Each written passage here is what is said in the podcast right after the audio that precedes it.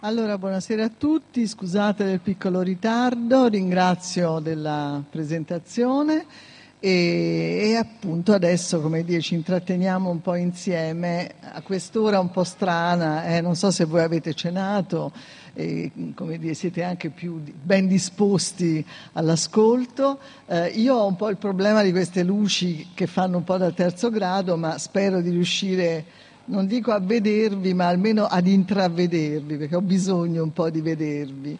Ad ogni modo, eh, che cosa possiamo dire eh, su, questa, su, questa, passione che eh, sicuramente rientra nel, nel, termine che è stato scelto quest'anno dal, dal festival, no? cioè l'agonismo per l'appunto. Io ho già avuto modo di anche attraverso qualche intervista, qualche conversazione e così via, di precisare che eh, per me agonismo ha un significato abbastanza positivo, mentre invece il problema, diciamo, oggi è che eh, noi sfociamo sempre più nell'antagonismo piuttosto che nell'agonismo. Eh?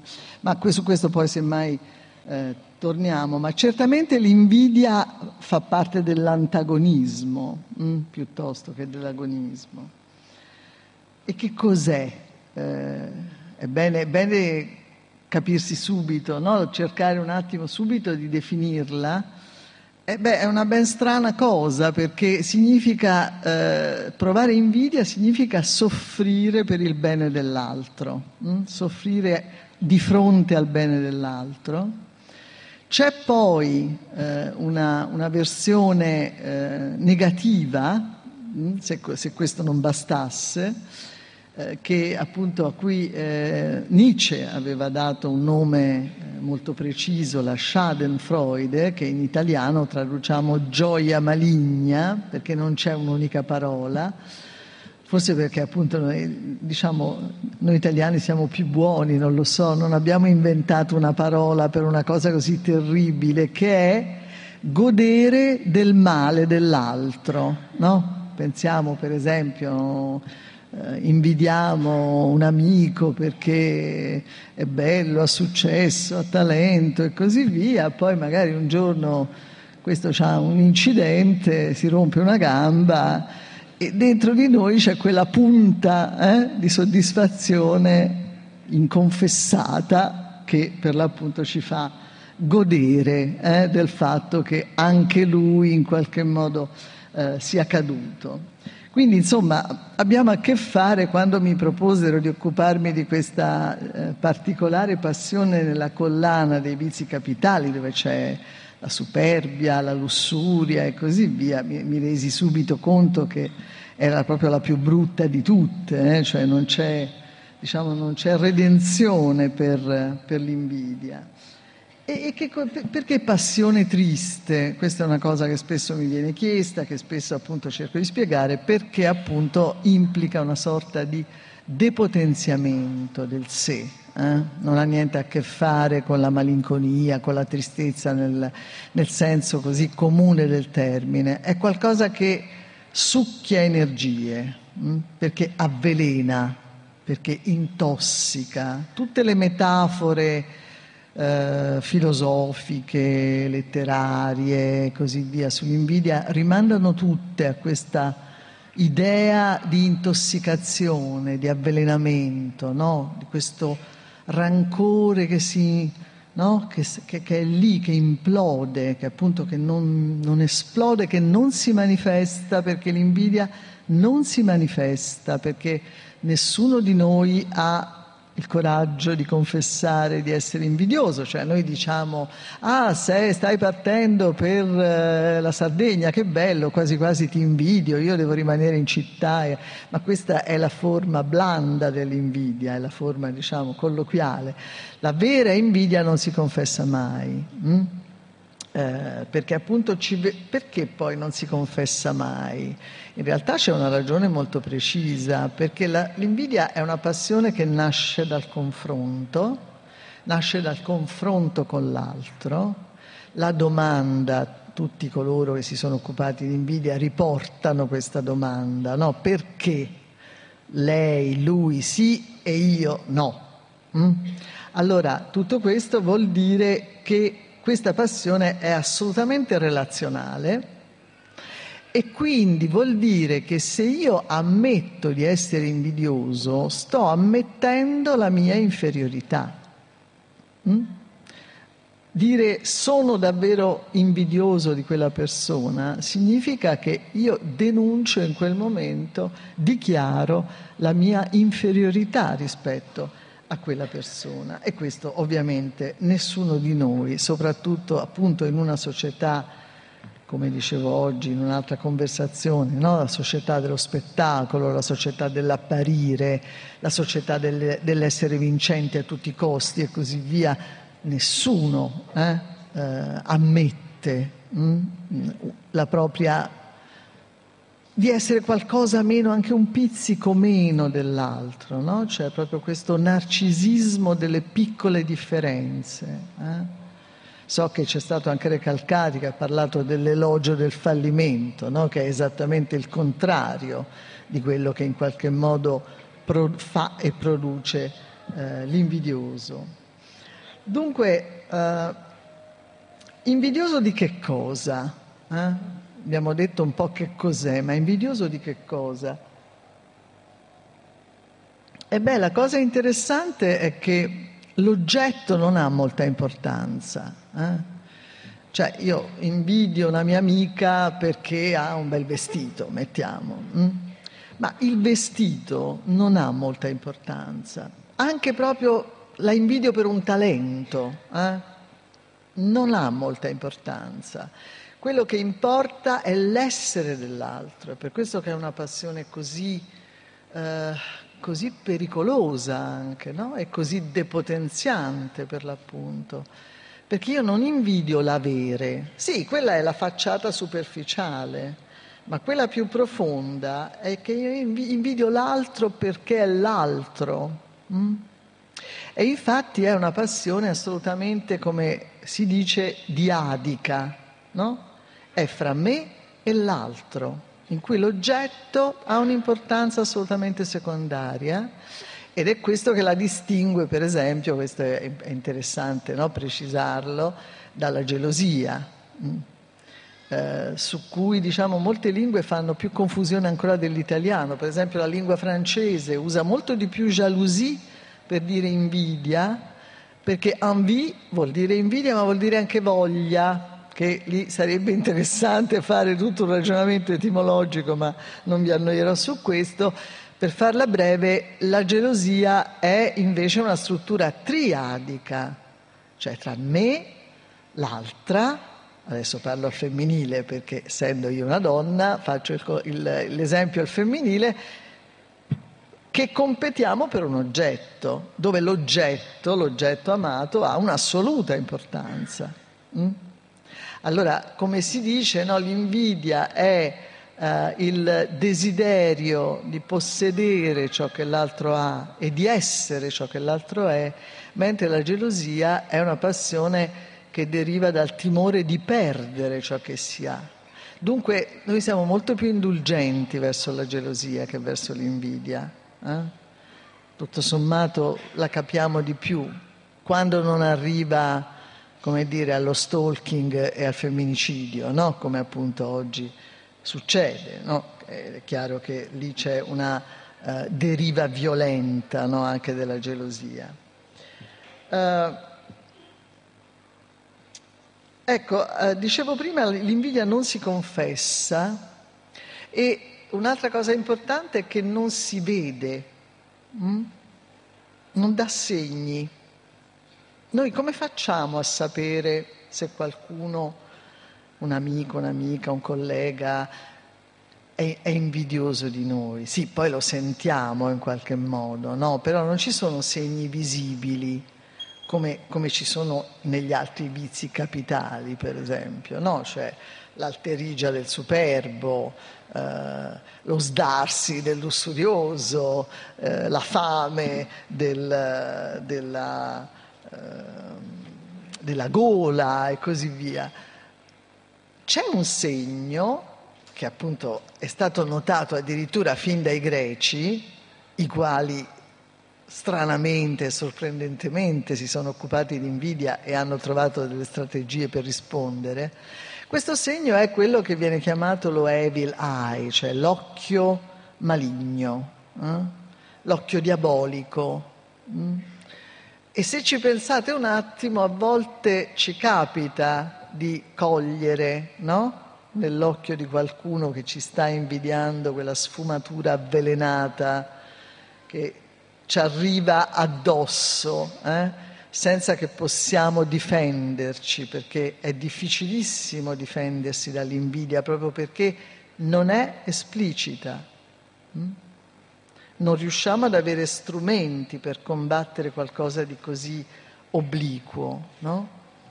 di così implicito.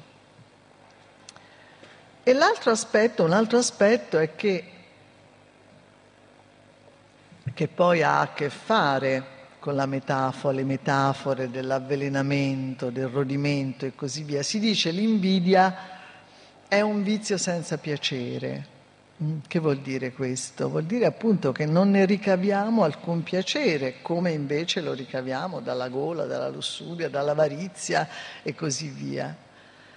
Uh, c'è una sorta di piacere perverso che riguarda soprattutto la gioia maligna eh? e appunto come faccio anche nel, nel, nel, libro, nel libretto sull'invidia, riporto una, uh, una, citazione da un filosofo che immagino tutti voi conoscete perché è stato anche qui al festival, che è Slavoj Žižek, che in uno dei suoi libri riporta appunto una storiella eh, che ha molte versioni, ma insomma la versione che Zizek riporta è quella di una fata che eh, va da lui e gli dice guarda io ti voglio fare un regalo, eh?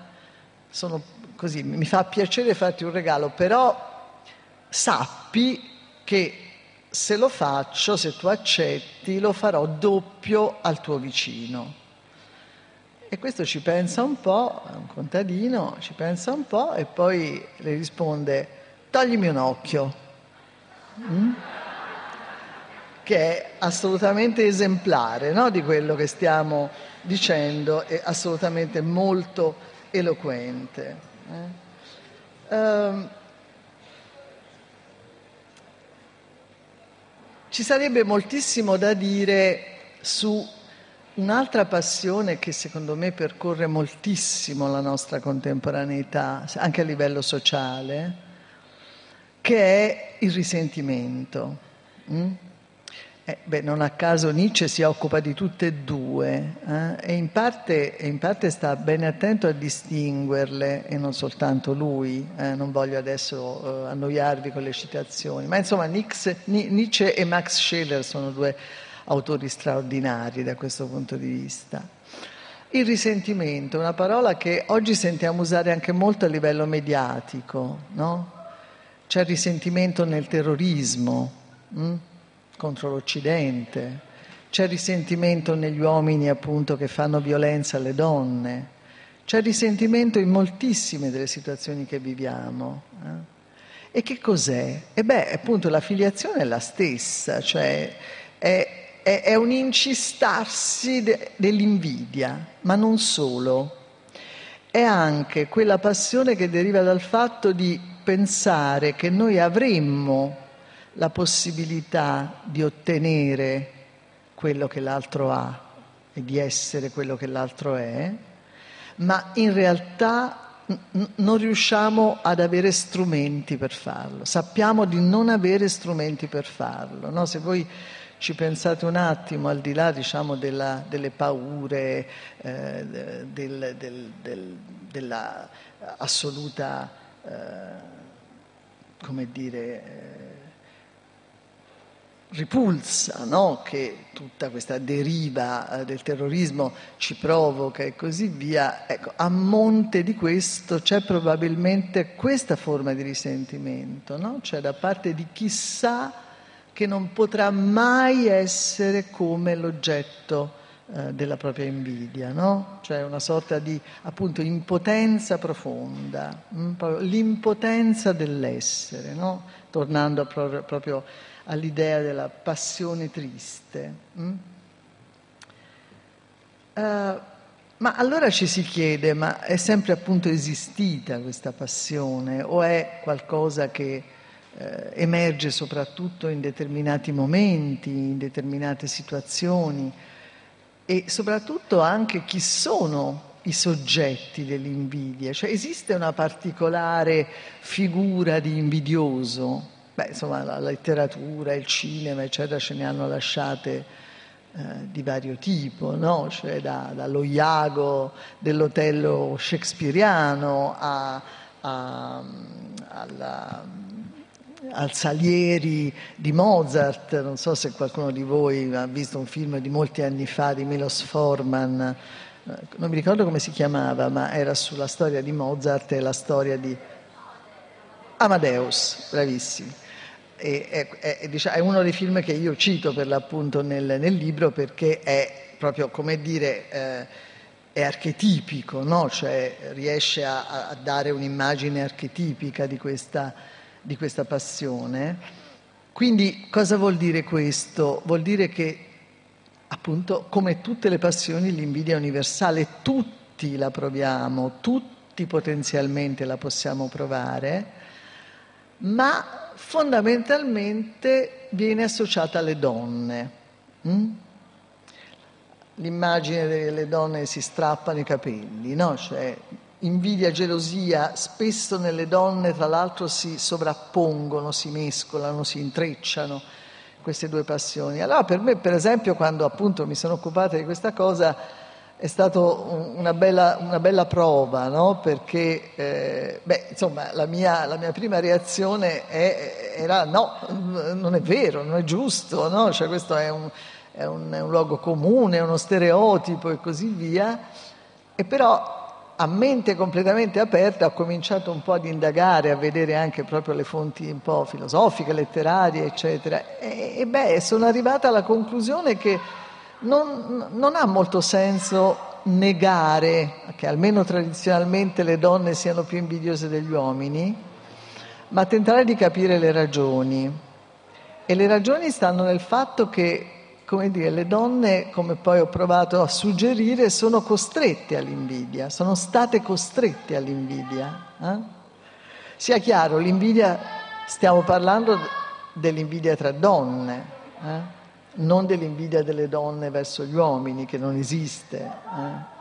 Cioè tutta la storia freudiana dell'invidia del pene è una grandissima bufala per l'appunto. Mentre è molto interessante l'invidia tra donne, perché per l'appunto è, eh, come dire, il segno della costrizione delle donne in sentimenti impliciti, hm? obliqui, non espressi, non manifestati. Eh? Quante volte una donna aggressiva si sente dire, ora forse negli ultimi anni sempre un po' meno, ma eh, rimane no, nel profondo, eh, non sei femminile, eh? smettila, non sei femminile. Allora le donne non possono esprimere no? Sentimenti antagonistici espliciti, perché altrimenti perdono la loro femminilità, la loro, eh, come dire, immagine materna. Mm? Questo naturalmente secondo il pensiero patriarcale. Quindi c'è stata una sorta di costrizione all'invidia, eh? come una sorta di rifugio no? in un sentimento che però poi appunto diventa ovviamente di fatto autolesionista. Io non so quanto ancora, quanto ancora ho e se... Ah, benissimo. Sì.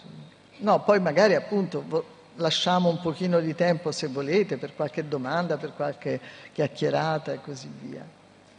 Allora io volevo un attimo appunto venire mh, su, sul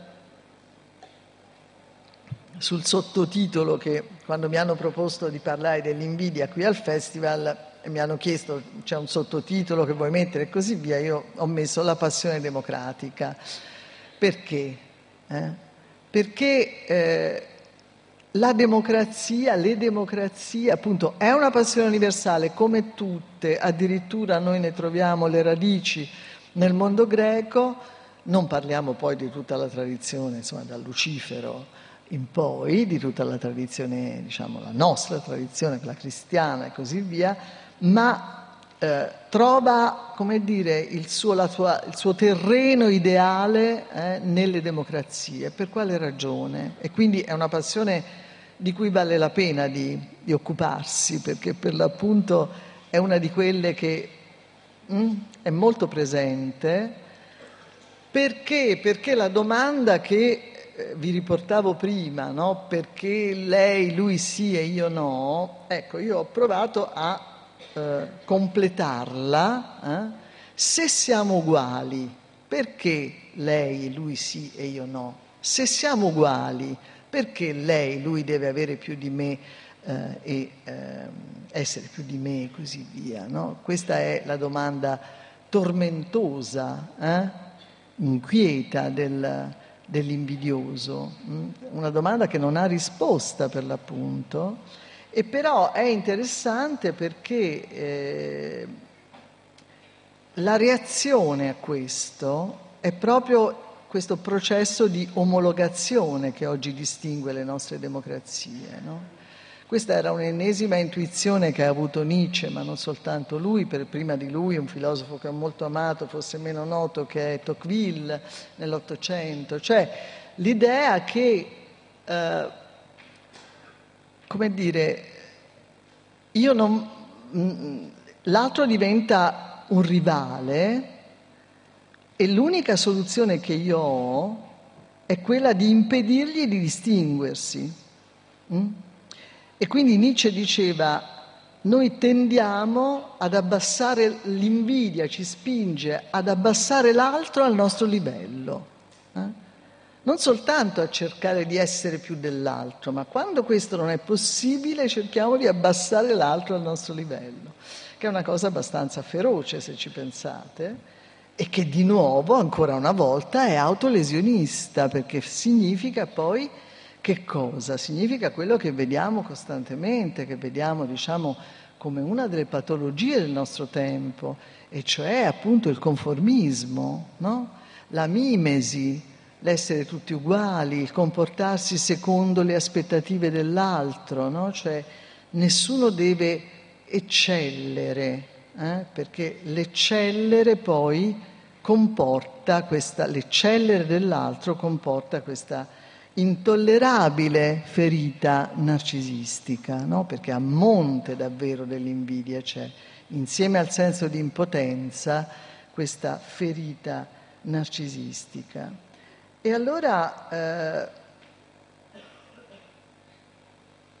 che cosa, come rispondiamo per l'appunto? Beh, rispondiamo, ci sono almeno due strategie, due fenomeni macroscopici del nostro tempo che sono in parte una risposta all'invidia. Uno è, di questi è il mito del successo e l'altro è il cosiddetto consumismo, mm? eh, due eh, dimensioni che conosciamo benissimo, eh, di cui sentiamo parlare in tutte le salse possibili e immaginabili, ma forse, ecco, non so, eh, il mio, il mio eh, diciamo, stimolo in questo momento è di vedere questi, questi, due, questi, due, aspetti della nostra vita a partire eh, dal problema eh, dell'invidia. E beh, appunto, il mito del successo è, è, è molto interessante perché quale successo? No? Cioè, una delle cose che ho fatto quando scrivevo il libro, eh, ho torto collo, devo dire, è stato di vedermi qualche puntata del Grande Fratello. Eh? Ahimè. Eh sì, però, eh, come dire, eh, cioè, sono i fenomeni di costume, io poi sono una filosofa sociale, per cui i, i, i fenomeni di costume sono assolutamente eh, significativi per capire una serie di cose. E vedendo un paio di puntate, improvvisamente mi sono accorta di una cosa, cioè mi sono chiesta, ma perché, cioè alla fine c'era il vincitore, no? Perché questo ha vinto? Cioè, quali, quali, sono i suoi talenti, le sue competenze, eh, il suo curriculum? No? Niente, zero, no? Allora lì ho capito questa cosa importante, eh, che tra l'altro, cioè perché sapete benissimo che il mito del successo non comincia adesso, no? Né nella seconda metà del Novecento, comincia addirittura nella prima metà del Novecento. c'è una cinematografia hollywoodiana straordinaria da questo punto di vista. Ci sono alcuni film che io riporto, come un film bellissimo con con Bette Davis, Eva contro Eva, che, che, è sul successo e anche sull'invidia femminile. Se non l'avete mai visto ve lo consiglio perché è veramente godibile. Ma quindi non è che nasce adesso questo mito, ma che cos'è che appunto adesso dà al successo invece questa colorazione nuova? È il fatto che è diventato un, un mito, cioè il successo è qualcosa io lo chiamo il successo senza merito e senza competenza, eh? che è una cosa sconvolgente. Hm? Perché è sconvolgente? Beh, perché non solo perché appunto spesso si ottiene senza talenti e senza competenze, ma anche perché non c'è nessun investimento, no? Cioè, il successo prima era anche il sacrificio di una vita, Mm? Molti dei film hollywoodiani facevano vedere come avere successo significasse anche un po' rinunciare alla vita privata, agli affetti, ai sentimenti, in senso molto, come dire, costruito tutto questo, costruito cinematogra- cinematograficamente, però interessante. Mentre adesso no, non c'è nessuna rinuncia, nessun sacrificio, nessun progetto. Eh? Uh, mi viene spesso da citare una, uno slogan, tutto, uno degli slogan del tutto e subito, no? di una pubblicità della Vodafone di qua, ormai di diversi anni fa, fatta da, da Totti, no? non so se ve la ricordate, che lui a un certo punto dice Life is now, eh? la vita è adesso. Eh? La vita è adesso. Io ho trovato geni- uno dei più geniali eh, che la Vodafone abbia fatto, insomma, perché poi fa presa sulla popolazione giovanile. La vita è adesso, cioè tutto, tutto diciamo, il nostro tempo è tutto schiacciato sul presente. La patologia narcisistica non è altro che questo, no? cioè è un'assoluta eh, rinuncia ad ogni tipo di eh, investimento nel futuro, progettualità, programmazione di sé che purtroppo anche, diciamo, ha delle ragioni anche oggettive quando si dice oggi i giovani non hanno futuro, no? cioè, li, li capiamo benissimo, ma c'è anche qualcosa in più rispetto a questa dimensione oggettiva e c'è una sorta di fuga soggettiva dal futuro. Eh? Una tendenza ad essere schiacciati sul presente. E allora nel presente c'è una lotta senza quartiere, c'è il vinca il migliore, c'è non essere perdente, eh, c'è mobilita tutte le tue energie, un mito come Steve Jobs, che immagino tutti conosciate, no? il grande mito diciamo, di Internet. Cioè, per certi versi è un mito in, anche positivo, cioè, lontano da me demonizzare ma per altri versi è anche, è anche implacabile, no? Cioè, tu, se, se vuoi, purché tu voglia, riuscirai, ma dove mai? Ma chi l'ha detto? Ma appunto la vita è fatta anche di fallimenti, è fatta anche di sconfitte, è fatta di impossibilità e così via e così via. E non è che dobbiamo rassegnarci a questo, ma neanche appunto no, eh, come dire, innescare questa, questo terribile principio di prestazione, no? per cui o sei vincente o sei perdente, no? che ancora una volta, per esempio, nella cinematografia americana è assolutamente eh, schiacciante no? questo aspetto.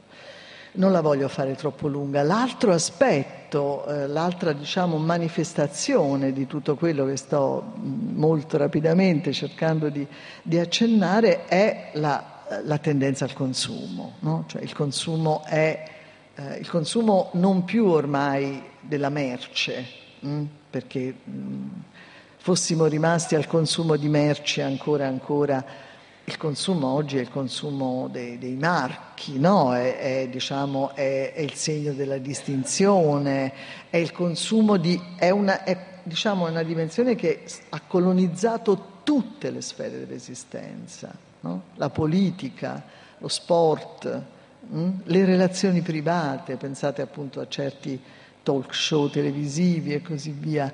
Um, un mercato delle emozioni, per esempio, no? Cioè io appunto mi occupo di passioni da tantissimo tempo e quello che noi vediamo oggi è un mercato delle emozioni, no? Continuamente, anche negli spettacoli, per esempio una, una, cartina di tornasole molto interessante è X Factor che è appena ricominciato, quindi dategli un'occhiata, ma lì c'è, è straordinariamente interessante perché, come dire, è eh, il, il, mito di una eh, rigidissima e capillare costruzione di sé all'insegna dell'essere se stessi, no? È una cosa di una raffinatezza clamorosa, questo senza negare poi i talenti, il fatto che i giovani hanno tutti tutto eh, il diritto di provarci e così via.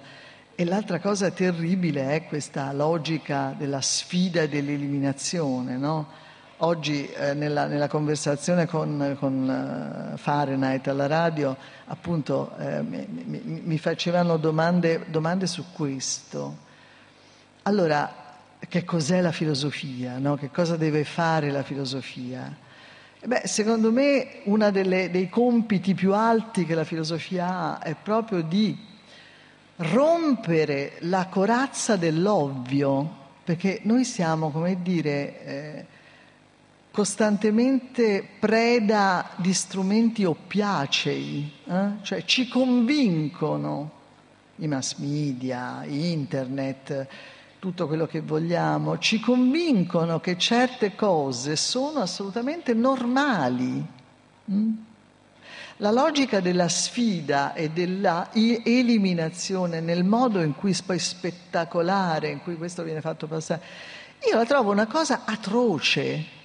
E però mi accorgo che i giovani, quelli che vanno poi a concorrere e così via, la vivono come una cosa normale.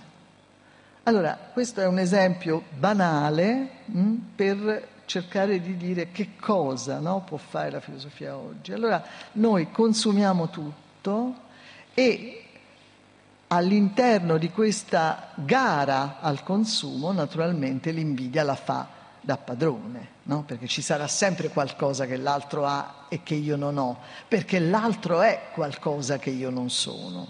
Hm? E adesso mi fermo su questo perché appunto non la voglio fare troppo lunga. Per finire, che si può fare? Hm? Ci sono dei rimedi? Eh, beh, è molto difficile perché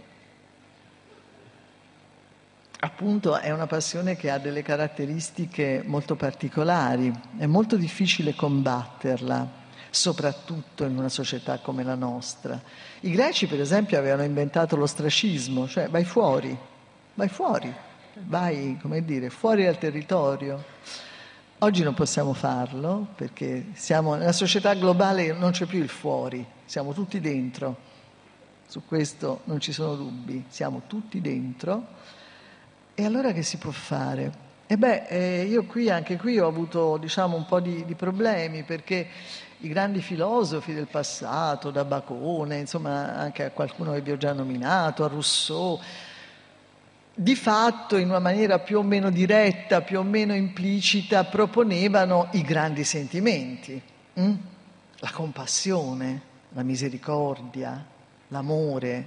Ma certo, ma come si fa a dire di no? no? È evidente che se io sono capace di amore, forse sono un po' meno invidioso, eh? se sono capace di compassione, se sono capace di misericordia, se sono capace di generosità. Però non mi convince del tutto. Eh? Eh, a volte appunto mi, mi, chiedono ma qual è l'antidoto all'invidia?